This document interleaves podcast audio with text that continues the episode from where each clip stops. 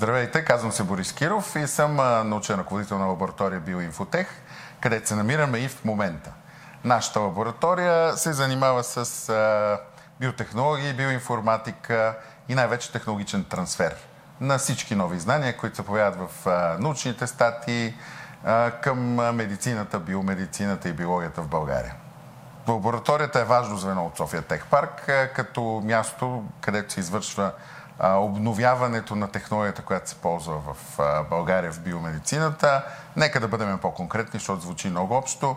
Занимаваме се с а, конкретни проекти, с конкретно приложение. Например, в момента работим върху един проект, финансиран от Америка за България, за разработка на бързи тестове за засичане на антибиотична чувствителност.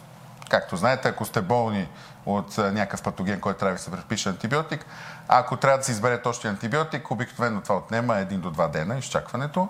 Нашата цел е, например, да можем след 3-4 часа да ви кажем кой е точният антибиотик, който може да използвате.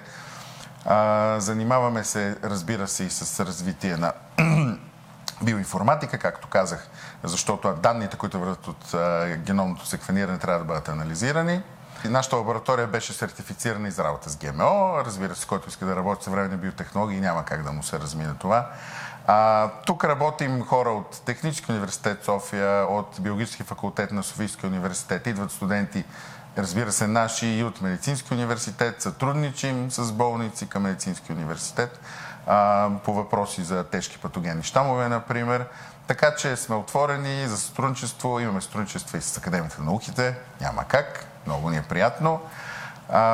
Изобщо отворени сме за всякакви сътрудничества. Работим върху най-различни проекти като целта е винаги да се изведе някой проект, който е на основата на най на ръба, на острието на бръстача на науката, да може да го изведем до някаква практическа полза и да предложим някакъв конкретен продукт или услуга, която в България да се появи за първи път. Това е лабораторен биореактор, много висок клас, швейцарски, който позволява много точно контролиране на подаване на различни видове газ. Ето тук се извършва а, контрола, програмируем биореактор, напълно автоматизиран.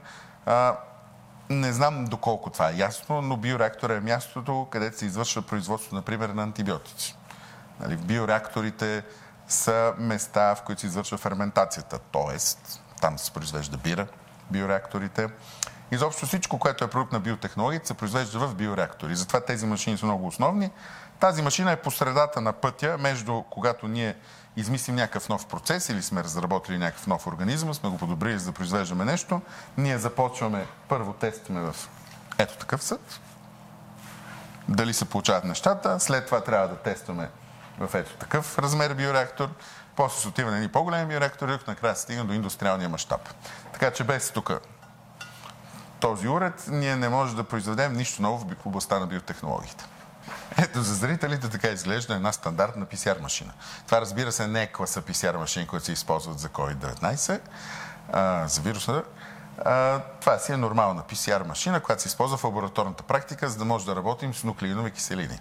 За да може да ги работим, трябва да ги намножим, да, ги, да им увеличим броя и коли, общото количество и затова се използват тези машини.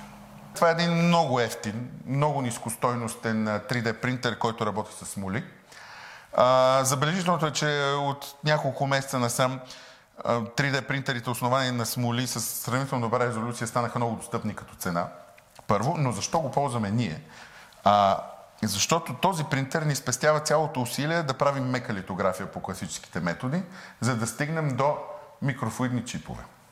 Okay? Защото вие сте тук в частта на лабораторията, където се прави микрофлуидика.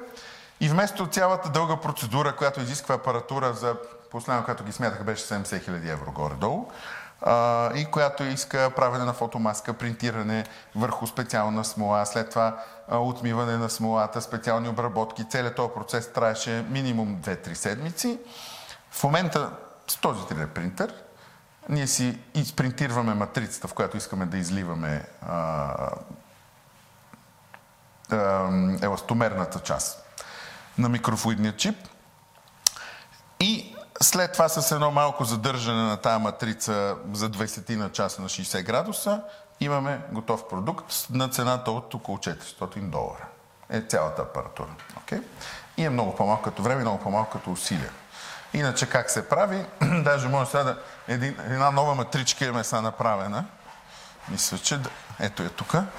Сутринта я видях. Ето е матрицата как изглежда. Даже не знам дали ще се виждат, обаче на зеленото се вижда добре. Не знам дали ще мога да фанеш каналите под някакъв въгъл. Но е така изглежда една матрица за микрофлуиден чип, където се излива вътре в нея един двукомпонентен еластомер. А, той се обезгазява, разбира се, и се получават е такива а, еластомерни конструкции, от които просто ние си изрязваме а, части за производство на индивидуални чипове, които изглеждат, сега ще трябва да се разхода още малко, които изглеждат ето по този начин.